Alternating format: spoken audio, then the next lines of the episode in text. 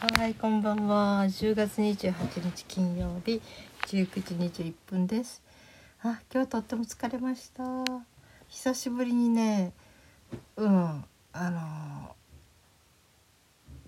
買い物に出かけて、買い物っていうかね、1時間ぐらい歩き回ったかな。途中で1分ぐらいだけちょっとベンチに座ったけどね。うん、いや前ならこんな1時間歩いたくらいでこんなになんなかったのにと思ってぐったりしてます。うん。冬の間に筋力落ちたのかしらね。なんか、えー家でリモートで仕事してる人も案外体力の衰えとか感じてる人いるかもしれないですね。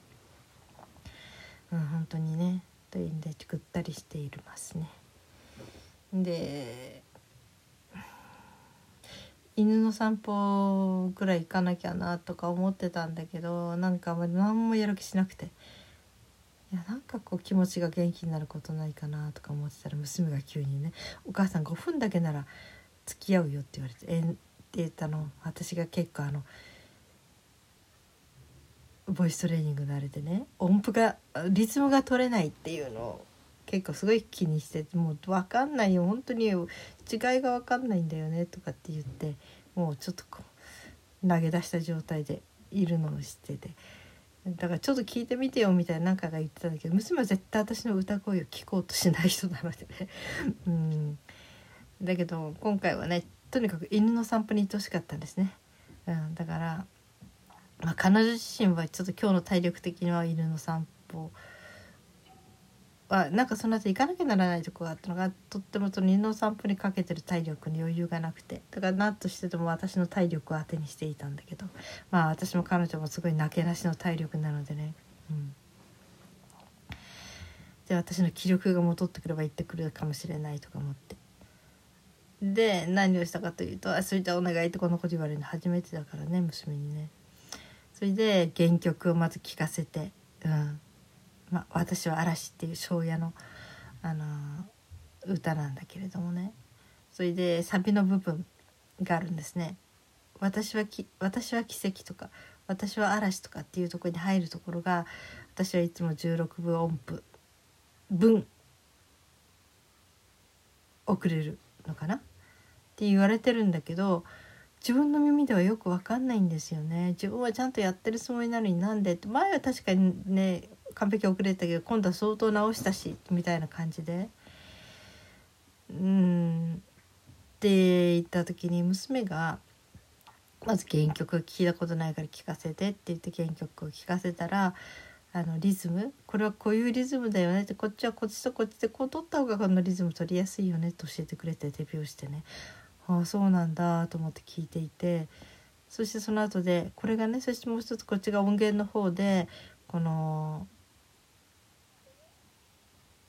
そこにメロディーも入ってくるんだよねってメロディー音もあってって言って聞かせたんですよ音程バーの。そしたら娘が「ずれてる」って言うんですね。でななんか気持ち悪いっていうかこう本当に、えー、ていうかなピアノかなんか弾き始めの人がこうのそのそのそって弾いた感じのなんか遅れてやっているっていうかねなんかそんな音楽に音って感じに聞こえるっていうので「これずれてるわリズム」って言われて「えー、私この音程バー通りに歌ってたんだけど音程バー自体がずれてるの?」っていうねその出だしのところのあれがねそうだよって言われてみればそのドラムのリズムと音程バーの、えー入るところのリズムというか入るところの最初がの位置が違うどうも私は確かにずれてるというかなんかこれは私ほんとバカだね。そのね音程バーを正しいと思い込んでいたから伴奏の音がこのドラムなんでこんなにずれるんだろうってドラムのせいにしてたんですね。でもそんなことないですよね。原曲のドラム がずれるわけないんだから。うん、でそこにこう音程バーっていうのは、まあ、その原曲のリズムに似せたものに音程バーをつけてそのアプリで出してる音程バーなんだけどね、うん、考えれば分かることですよね。違和感を持ったらその原曲と音程バーのズレ？まあそこのアプリはね結構ね誰かもこれすっごく音がずれてるとかもうこれじゃ歌えないよとか言ってた人もいたので結構まあそういうことよくあったんですよ。で私わからないのねそれが私はその音程場があると音程場の通りに歌うからみ、ま、あの周りの人が「よく歌いましたね」とか言うんだけど「いや私は音程場の人に歌っただけなんだけど」ってずれてるとか言われても分かんないんですよ。うん、だからね本当にだからその曲よく知ってる人にとってみればずれてるってことなんでしょうね。ただ私はもうどんどんどんどんこうえ新しい曲をまあね私のイメージの中でっていうかな。こうある程度の点数90点以上に持っていくために音程版で。それでどんどんどんどん曲数増やしているから今それで440曲ぐらいになってるかな。その90点以上いった曲がね。そういう風になってるから、うん、私すればそおあんまり熟知してないその音楽を。だから初めて聴いてもいきなりそれで音程版で歌っちゃう。でうまくいっちゃったら、まあ、12回でいっちゃうのでね。だからまあなんかそれコツみたいな感じなのかな。音程板にメロディーがついてるのでそれに乗っけて歌えばなんとかなるっていうのがあって、まあ、それが本当正当なやり方じゃないなっていうのは前から気づいてたんだけどね。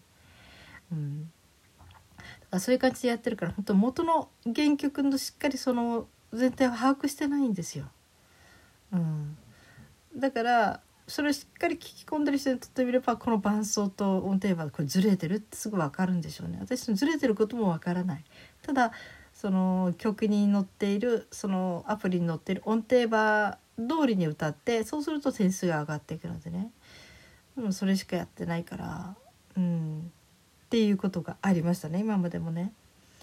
うん、であんまり大してそれにも問題感じないで来たんだけどで娘がやったらねそのアナログのものを、えー、機械で捉えるというのはすごく難しいことだってことを彼女は言うんですよ。うん、電子音っていうかね。電子音のものを電子音で機械で捉えるのはできるけれども声とか楽器のバイオリンの音とかね。そういうようなアナログのものをあの判定するというのはすごく難しいことだっていう。難しいとかその正確にはいかないことだって言うんですよね。それが漠然としか分かってなかったんだけど、うん、今回ね私にすれば先生にもそのずれてるって言われて2回も言われて2週目でも言われて自分では頭の中で音程バーの通り歌ってるからどうしてこれのどこがいけないのってやっぱり思ってたんですよ。うん、音程バーの本当に入るところもその通りきっちりやってるし音程バーの通りに私は歌ってるんだって。それでダメだって言われたら私どうしたらいいか分かんないみたいな感じ。先生はとにかく原曲を聴いてくださいって音符見てくださいって言うんだけどね。どっかでも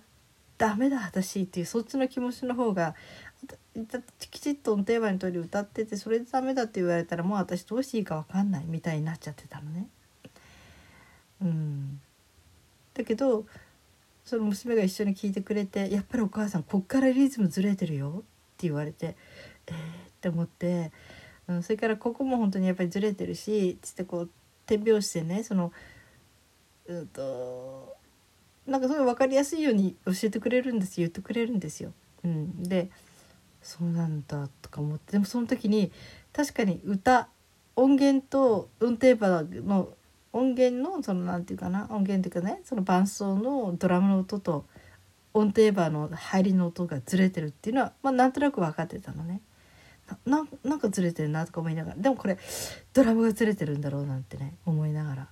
もうすごい音程バー進行ですよね。うん、だけど実際に耳に聞いたら本当にずれてはいたし違和感を感じていたのは事実だったそれ見ないようにしてたっていうか気に留めないようにしてたんだけど先生はでボイストレーナーの先生はとにかく耳自分の耳を信じてくださいってよく言ってたんですよ。まずその音程板自体だって半音の違いは向こうでは認識しないししゃくりだってその機械が認識するしゃくりと本当に機械が認識しないしゃくりもあると。いうこととね、うん、その時はリズムについては何も話あの話題に出さなかったけどだから本当にあの音程バーというのはそれを見て歌うものじゃなくてある程度歌える人がまあ最後のちょっと目安程度に見るものであれは採点のためのものであってあれ歌うためのものではありませんって言ったんですね言ってたの。それがねなんかねおあれしてきてで娘が、うん、要するに音程板のリズムとかそのリズムの入り方というかね要するに音程板の長さと音符の長さが比例してないっていうかあまりね。でも今回のことでそれでよく分かってね。音程板の通りに歌ってた私がなぜ悪いのって思ってたんだけどその音程板がずれてたっていうのは確かに言われてよく耳を聞開けて聞いてみるとずれてる。確かにずれてる。これは私分かんなかったなと思っていやなんて私は音程板を進行し音程板進行をしていたんだろうってつくづく思ってねもうちょっと変だなと思ったその違和感を信じればよかったのにねどっかで歌えなあの不安な時に音程板通りに歌ってるからいいでしょうって点数も90点超えてるしみたいなそんな感じがあった。だけど娘はその音程板通りに歌ってても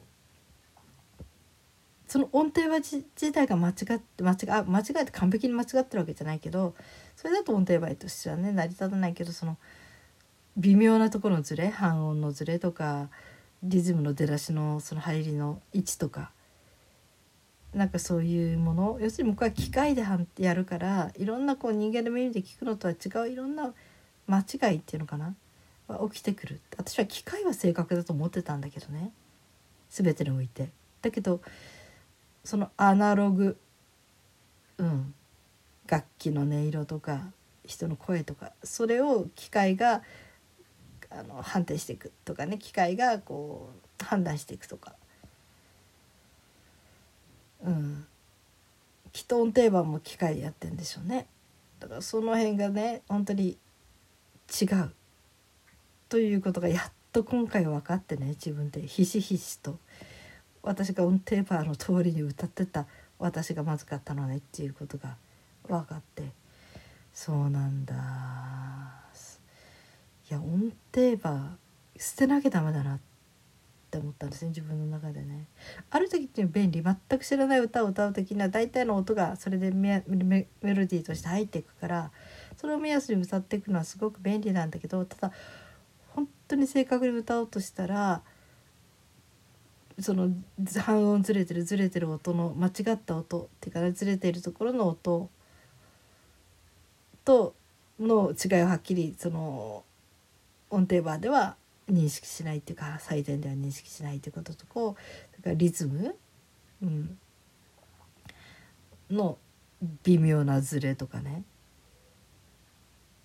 うん。それを要するに、うん、その通りで90点以上取ってると思って喜んでたこと自体が、うん、要するに目安にしてはいけないものを目安にしてしまったなってつくづく思いますね。本当に。だからどうすればいいの？っていやお母さんとにかく耳だよ。耳で聞き込む。自分の耳を信じるっていうか耳で聞き込んでいくしかないんだよって言われてね。はあそっか。って思ってね。結構ショッキングでしたねそれは。うん。本当にその音程バー進行その音程バーを使ったあの採点で90点以上取れてるいいやっていうね。それのなんかがガタガタガタって崩れてきてる。その90点超えても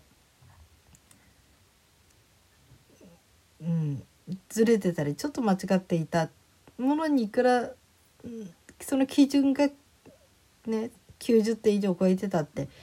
意味ないですよね。うんいやショックでしたねそれも。でももうもうそろそろ私もいい加減音程バー進行から逃れられるかなとどうしても頼っちゃう。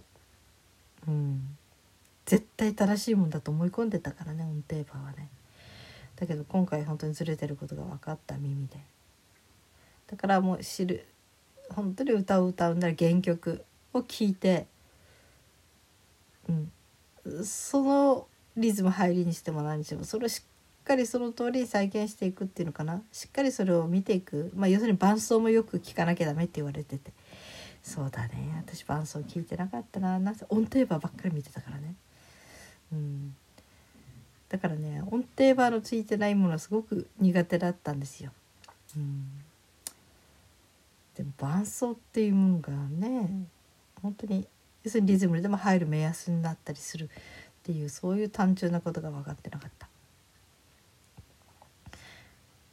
とつくづく思いました？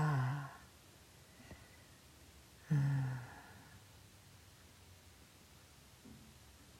まあそんなんでね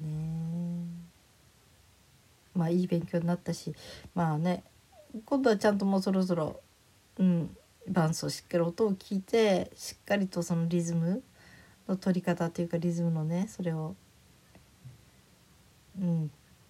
取る方向に自分は入ね向かっていけるかななんて思い出してますけどね。うん。なんかため息ついちゃうけどね。うん、ねなんか今まで信じてたものがあまり信じるに値しないと思うっていうのはちょっと私の中でガタガタガタガタガタって崩れて違うって言われていてもねやっぱりそれでもやっぱり信じていたんですよだってそれなりに、うん、行くとなんかそれなりの音に聞こえる？一応歌えたような気になる？うん。それで「わあすごい点数ですごいですね」とかって言ってくれる人もいたりして。だけどね。ね。本当に。まあ全ての歌がねずれてるとは言わないけどたまに本当にそういうふうに明らかにずれちゃってるものがいくつかあってでもそれはいいんだって信じ込んで歌えてる気になってて。だけど実際原曲と比べて言われて初めて。だからね原曲と聞き直しても私の耳はもう入っていけなかったんですよ。っていうかあの分かんない違いが。だって私歌ってるもん。だって音程バーの時同じ通りに入ってるもんって。だから聞く耳持たないっていうよりも音程バーの通りに歌ってダメならどうなるのよみたいな感じ。やっぱりどっかでそれが抜けなかったんですね。だけど実際違ってた。こりゃあ私もそういうふうに思い込んだる無理ないなと。だって音程バーの通りに歌ってたもん。みたいな。でもね本当に。音程バーのその入りリズムの入りが違が遅れていた。ずれてた。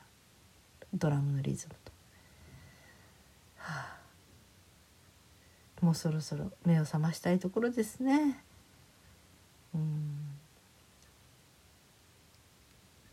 と思いながら今回のことでだいぶ凝りました。うん。本当にね純粋に戻ってね本当に楽譜で曲を覚えるかそれかあのー、ね耳でしっかり何度も何度も聞いて耳で覚えていく体で覚えていくかこの本当にアナログというか純粋なこうそういうものでしっかりやっていくしかなかったんだなってね。つくづく。反省している私です。まあ新しい発見でもありましたけどね。